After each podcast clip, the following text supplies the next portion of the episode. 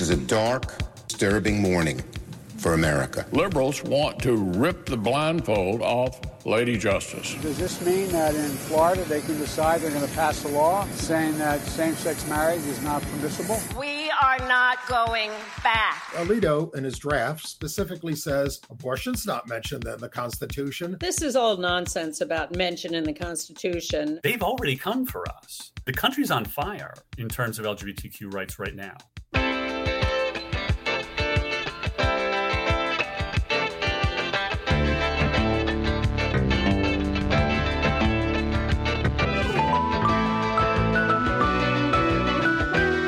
Welcome to This Way Out, the international L G B T Q radio magazine. I'm Greg Gordon. A Sarajevo court slams anti-queer hate speech.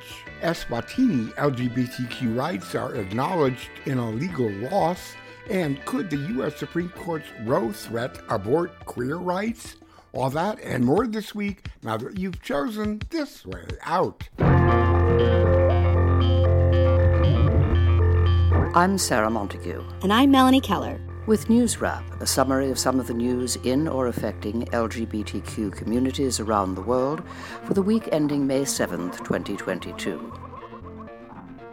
A municipal court in Sarajevo has handed down the first anti-queer hate speech conviction in the history of Bosnia and Herzegovina.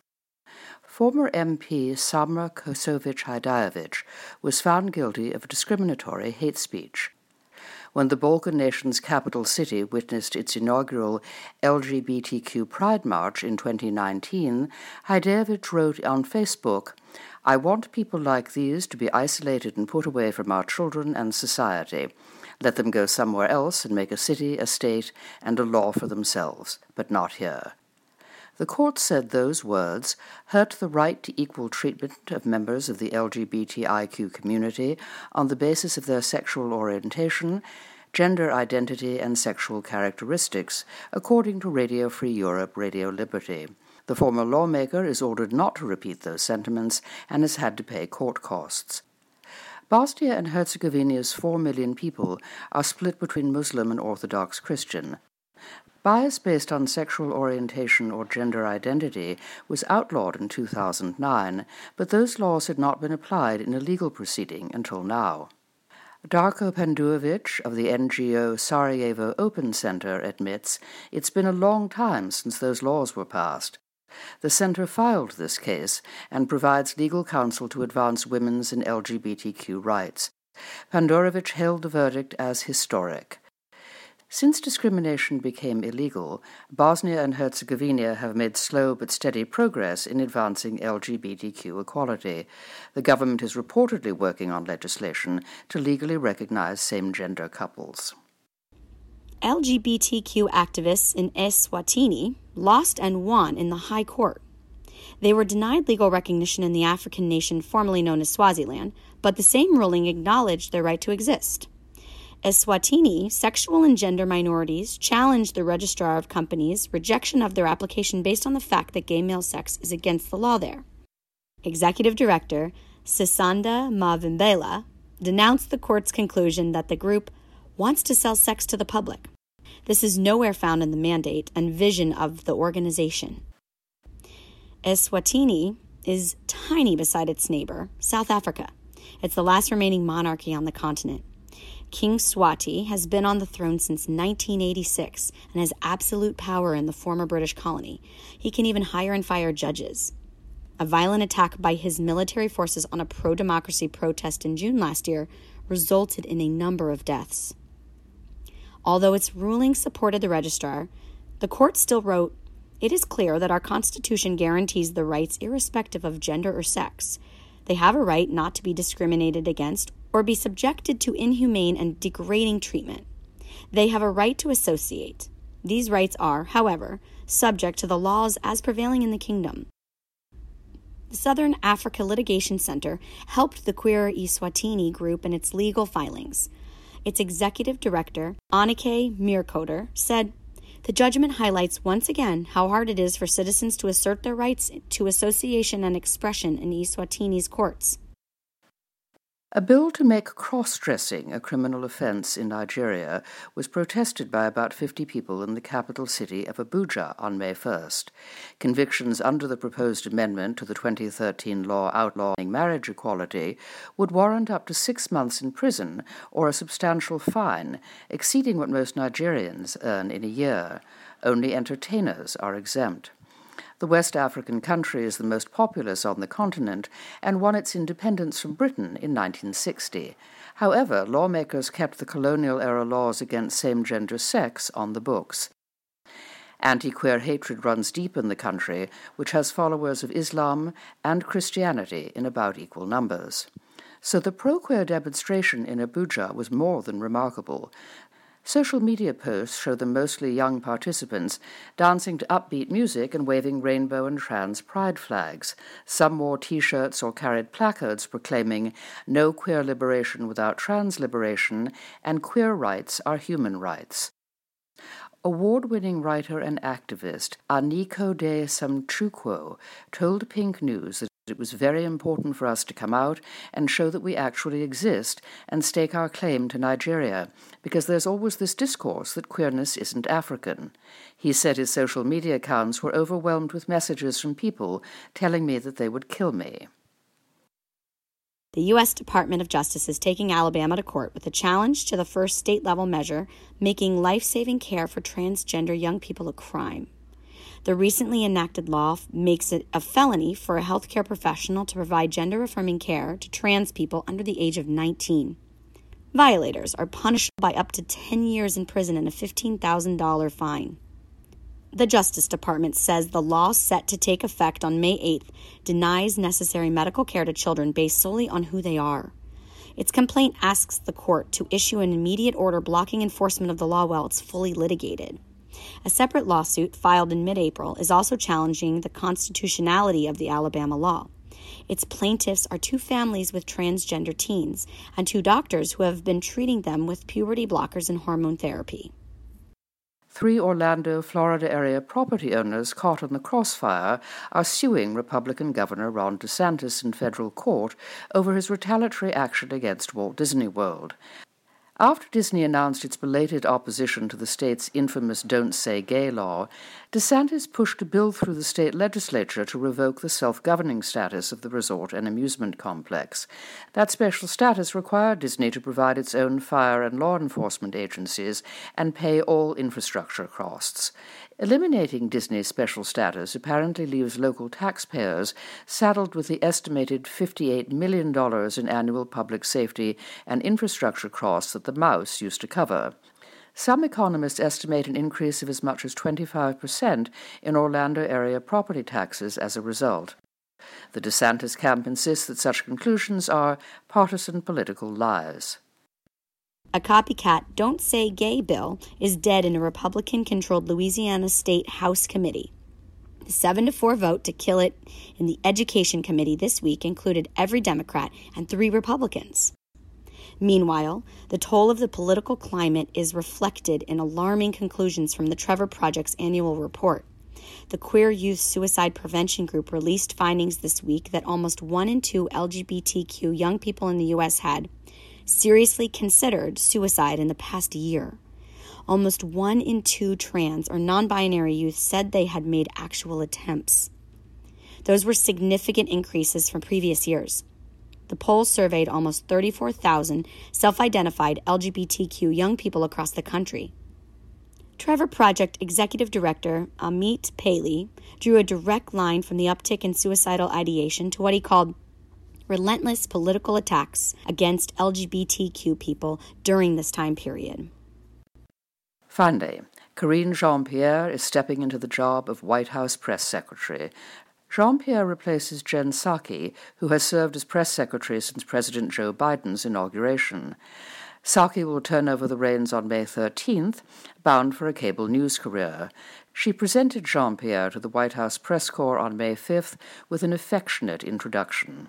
As you all know, she will be the first black woman, uh, the first out L G B T Q plus person to serve in this role, uh, which is amazing because representation matters. And she is going to uh, she will give a voice to so many and allow and show so many what is truly possible when you work hard and dream big, and that matters. And I just want to say, I will have a lot to say about how grateful I am for uh, being for the trust the president and the first lady and the whole team have um, have given me and entrusted me uh, in the last fifteen months. But this day is about Karine, and we're, I want to celebrate her, and I just can't wait to see her shine uh, at the podium. Jean-Pierre was born in the French Caribbean nation of Martinique to Haitian parents and has been active in U S politics for more than twenty years. She represented the progressive grassroots group move on dot org and has served both Presidents Obama and Biden in various campaign and administrative posts. Jean-Pierre is married to C N N correspondent Suzanne Malveau, and they have a six-year-old daughter. GLAAD C E O, Sarah-Kate Ellis, celebrated Jean-Pierre's elevation. She wrote, "To have an out queer person of color speak for the President of the United States says everything about Karine's talent and heart.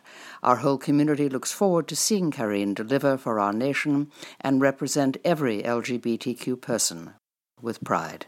That's News Wrap, global queer news with attitude for the week ending May seventh, twenty twenty-two. Follow the news in your area and around the world. An informed community is a strong community.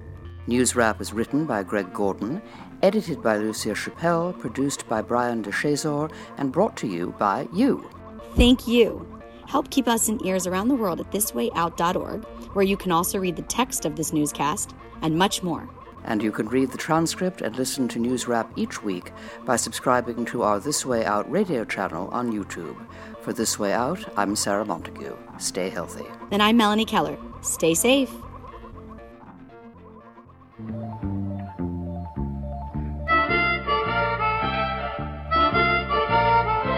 Hello, I'm Armistead Maupin, author of Tales of the City, and you are listening to This Way Out, the international radio news magazine produced by, about, and for our sexually diverse communities and those who love them.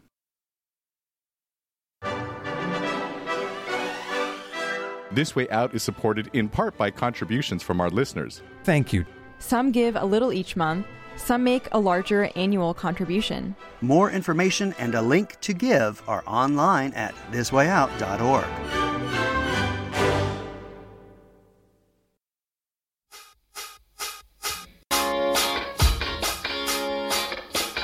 Roe versus Wade is uh, an important precedent of the Supreme Court. The Supreme Court of the United States has held in Roe versus Wade that um, a fetus is not a person for purposes of the fourteenth amendment.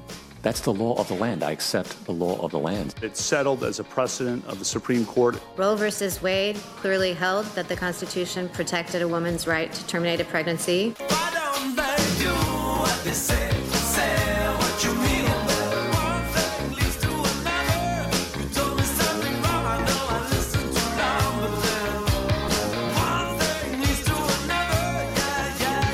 Alito, Gorsuch, Kavanaugh, Barrett, they each assured the people of the United States that a woman's right to choose would be safe in their hands as justices of the Supreme Court.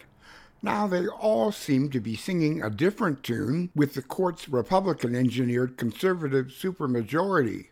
The unprecedented leak of an early draft of the ruling on a Mississippi abortion rights case indicates that they do intend to overturn both of the key previous decisions that have guaranteed those rights, Roe v. Wade and Planned Parenthood v. Casey.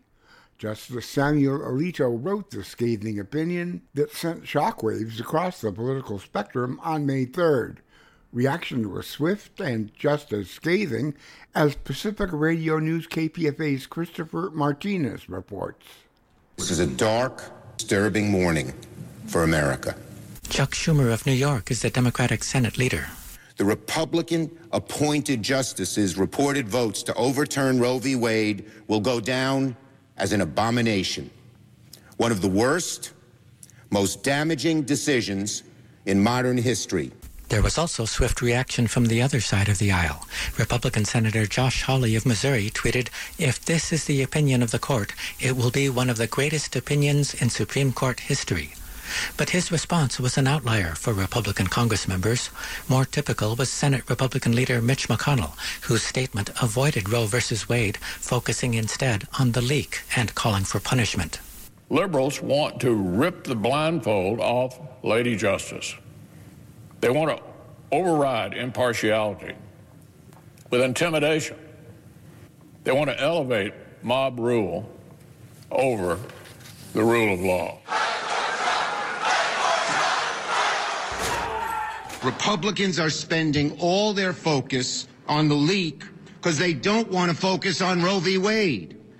They know they're on the wrong side of history. They know they're on the wrong side of the American people. So they're ducking it. Senate leader Schumer says he's scheduling a vote on legislation to codify Roe v. Wade into law, but that faces a tough road because of the Senate filibuster. But former President Barack Obama and Michelle Obama have another idea. They issued a statement urging people to vote in the November midterm elections because, they say, in the end, if we want judges who will protect all and not just some of our rights, then we've got to elect officials committed to doing the same. Reporting for Pacifica Radio News K P F A, I'm Christopher Martinez. Activists took to the streets immediately to protest the now expected ruling. Congressperson Pramila Jayapal of Washington spoke at a rally in Seattle. There is a straight line from upending abortion rights to getting rid of access to contraception, to banning gay marriage, and our low-income communities, our black and brown communities, our L G B T Q communities will be the ones who pay the steepest price, because abortion won't go away, but safe and legal abortion will, endangering millions of people. The breaking news about the leaked Supreme Court ruling draft happened to coincide with a gala event hosted by Emily's List, a political action committee that promotes pro-choice Democratic female candidates. Vice President Kamala Harris noted the dangers to the Obergefell marriage equality ruling and the Griswold birth control ruling in her fiery address. They want to take us back to a time before Roe v. Wade, back to a time before Obergefell v. Hodges, back to a time before Griswold v. Connecticut. But we're not going back. We are not going back. President Joe Biden was about to board Air Force One on May third when reporters caught up with him for comments on the leaked ruling. One of the issues that this court, many of the members of the court, a number of the members of the court, have not acknowledged is that there is a right to privacy in our Constitution. I strongly believe there is. I think the decision in Griswold was, was correct overruling. I think the decision in Roe was correct because there's a right to privacy. There can be limitations on it, but it cannot be denied. If this decision holds, it's really quite a radical decision. The underlying premise, and again, I've not had a chance to thoroughly go into the report, the, the, the decision. But it basically says all the decisions relating to your private life, who you marry, whether or not you decide to conceive a child or not, whether or not you can have an abortion, a range of other decisions, whether or not how you raise your child.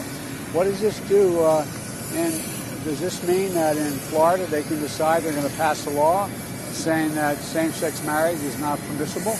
It's against the law in Florida. Uh, so there's a whole, it's, it's a fundamental shift in American jurisprudence.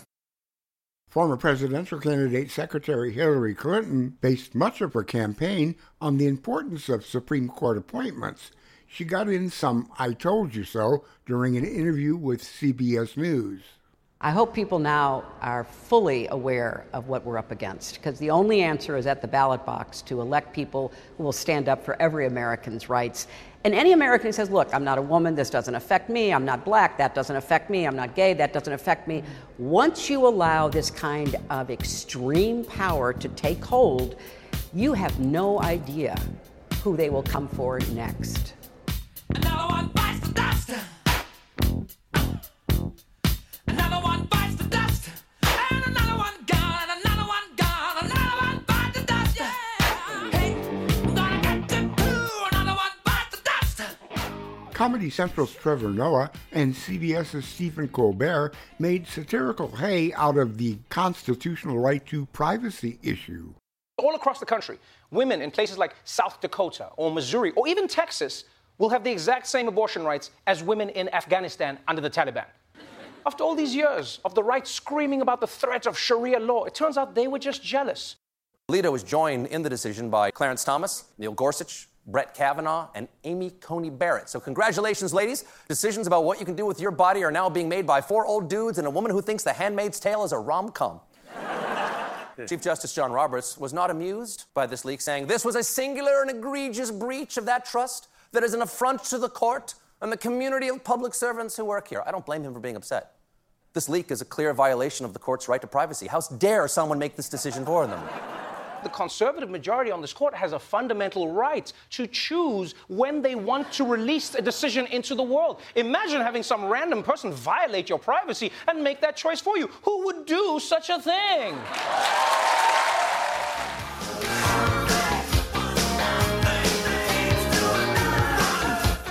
Roe, Casey, Griswold, Obergefell. And we haven't even mentioned Lawrence v. Texas, the Supreme Court ruling that decriminalized same-gender sex. But don't let your ears glaze over. Our friends Andy Hum and Ann Northrop of Gay U S A bring all the issues into focus with the director of the A C L U's L G B T Q and H I V project, James Essex. It's not like the Supreme Court can't change its precedents. We're glad they upended uh, the original sodomy decision in nineteen eighty-six, seventeen years later, and said, no, that was decided wrongly. But in the past, it's always been to add rights, not to take away rights. They are abandoning um, a right um, that has been uh, you know, part of uh, American society and American jurisprudence for fifty years um, or close to it. Um, and that has become integrated into the way we live our lives. And, and the abortion right is so central to the independence of women and other folks who can get pregnant um, and their ability to, to take control of their lives and decide what um, what happens with their bodies and make decisions that enable their economic participation in society. And that's what is at risk here um, and why it's so harmful. And, and you know, look, we are he- here on a, a, a A, a program that's about L G B T Q people and, and the effect of this on L G B T Q people. And, and I know there's a lot of discussion about, okay, well, well, what does this mean for L G B T Q rights specifically? But just to state the obvious, like abortion is an L G B T Q right. Uh, it is an L G B T Q issue. And, and L G B T Q people are affected by um, uh, by this ruling or this expected ruling um, because we, you know, L G B T Q people like cis people and het people, many of us need um, access to this care. And for those of us who don't need the access personally, we need it for the people in our lives, for the society we want to live in. Most of us, or many of us, believe that we do have bodily autonomy, and it is shocking for the court, for Alito, to sit there and claim that we should now be subject to political whims and uh, voting by state legislatures or anything else. The the the blow to our uh, integrity and freedom, you know, the, these right-wingers talk about freedom, and yet they are just slashing away at people's individual freedom with this. Well, they, they specifically, Alito in his draft specifically says abortion's not mentioned in the Constitution. The con- thing that I, I found so troubling about the the Dobbs draft opinion is that while it does say, don't worry, um, all of these other rights are not going to be affected here, if the court applied to, let's say, the Lawrence question, the, the criminalizing same-sex intimacy question, the same constitutional analysis that the Dobbs uh, majority applies it to the abortion context, they would say, well, gee, um, you know, gay sex isn't mentioned in the Constitution anywhere, so it's not protected. This is all nonsense about mention in the Constitution. Uh, when someone says that, I like to say, well, airplanes weren't mentioned in the Constitution either, and they managed to make decisions in transportation cases, plus which abortion was legal in early days of uh, our country. Now, this was a draft, and it was, and you know, it says that it was joined by uh, the, the most conservative judges, except for Chief Justice Roberts. But that doesn't mean that they have completely signed on to all this content yet, does it? No, it doesn't. And it's a very, very important point. Um, here's how the process works. The, the the week of the oral argument in the case, which I think was back in December, um, the court justices meet in a, in a private conference room and vote on on how it's going to come out. And then they assign the majority opinion to one person to write. And then that person develops a draft and then circulates it among the justices. And then they, you know, either say, yes, I'll join, or they say, well, you know, I want you to change this. I want you to change that. I want you to change th- this other thing. And there are always lots of changes in the draft. And the draft that was leaked is a draft from February. It's May. And you got to wonder, well, like, well, why was the February draft um, uh, leaked? It's not clear. Some folks say it's part of an effort to get back to an earlier, more conservative draft because it may well have gotten watered down in the interim. I have no idea if that's right or not. It's possible. Mm-hmm. Um, but Uh, it's probably going to be the same bottom line, and the rough analysis is probably going to be the same. Look, part of the conversation we're having uh, among L G B T, you know, folks commenting on uh, L G B T Q rights in light of the the Dobbs uh, draft opinion is all about, well, are they coming for L G B T Q folks next, um, and what are the consequences for us? And these are those are important questions. I think we have to think about those questions in the context that is like they've already come for us. Um, we are like the, the country's on fire in terms of L G B T Q rights right now, um, especially um, as you folks well know, the, the attacks on trans and non-binary people all across the country um, with uh, over three hundred anti-L G B T Q laws uh, proposed this year, uh, fully half of them focused on uh, attacking uh, trans and non-binary binary youth. Any mention of L G B T Q people these days is automatically uh, defined as pedophiles and uh, groomers. groomers. Here we are back at the the Save Our Children campaign by Anita Bryant in nineteen seventy-seven that was that successfully repealed a gay rights ordinance barring sexual orientation, discrimination, and employment in Miami-Dade County. And here we are again with the main narrative on the other side that we are all uh, pedophiles and um, and child abusers. It's an astounding turnabout from seven years ago when, you know, what I kept hearing from people all around me was like, oh, hey, great, great James, you know, you folks, the L G B T Q movement, you're done. You're so, so not done.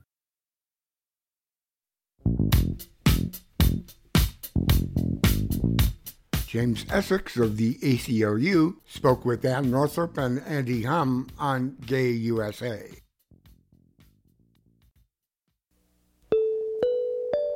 Thanks for choosing This Way Out, brought to you by the nonprofit Overnight Productions. Some program material this week came from Sarah Montague and Melanie Keller, produced by Brian de Chazor, from the Pacifica Evening News K P F A, Christopher Martinez, and from Gay U S A, Andy Hum and Ann Northrop. The Fix and Queen performed some of the music you heard, and Kim Wilson composed and performed our theme music. This Way Out thanks the Kicking Assets Fund of the Tides Foundation, the Ivana Foundation, a bequest from Christopher David Trentham, and donors James Kennedy and Richard Merck and Brad Payton of Silicon Valley.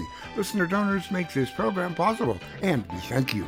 Look for This Way Out Radio on social media, email info at this way out dot org, or write to us at P O Box one oh six five, Los Angeles, California, nine zero zero seven eight, U S A.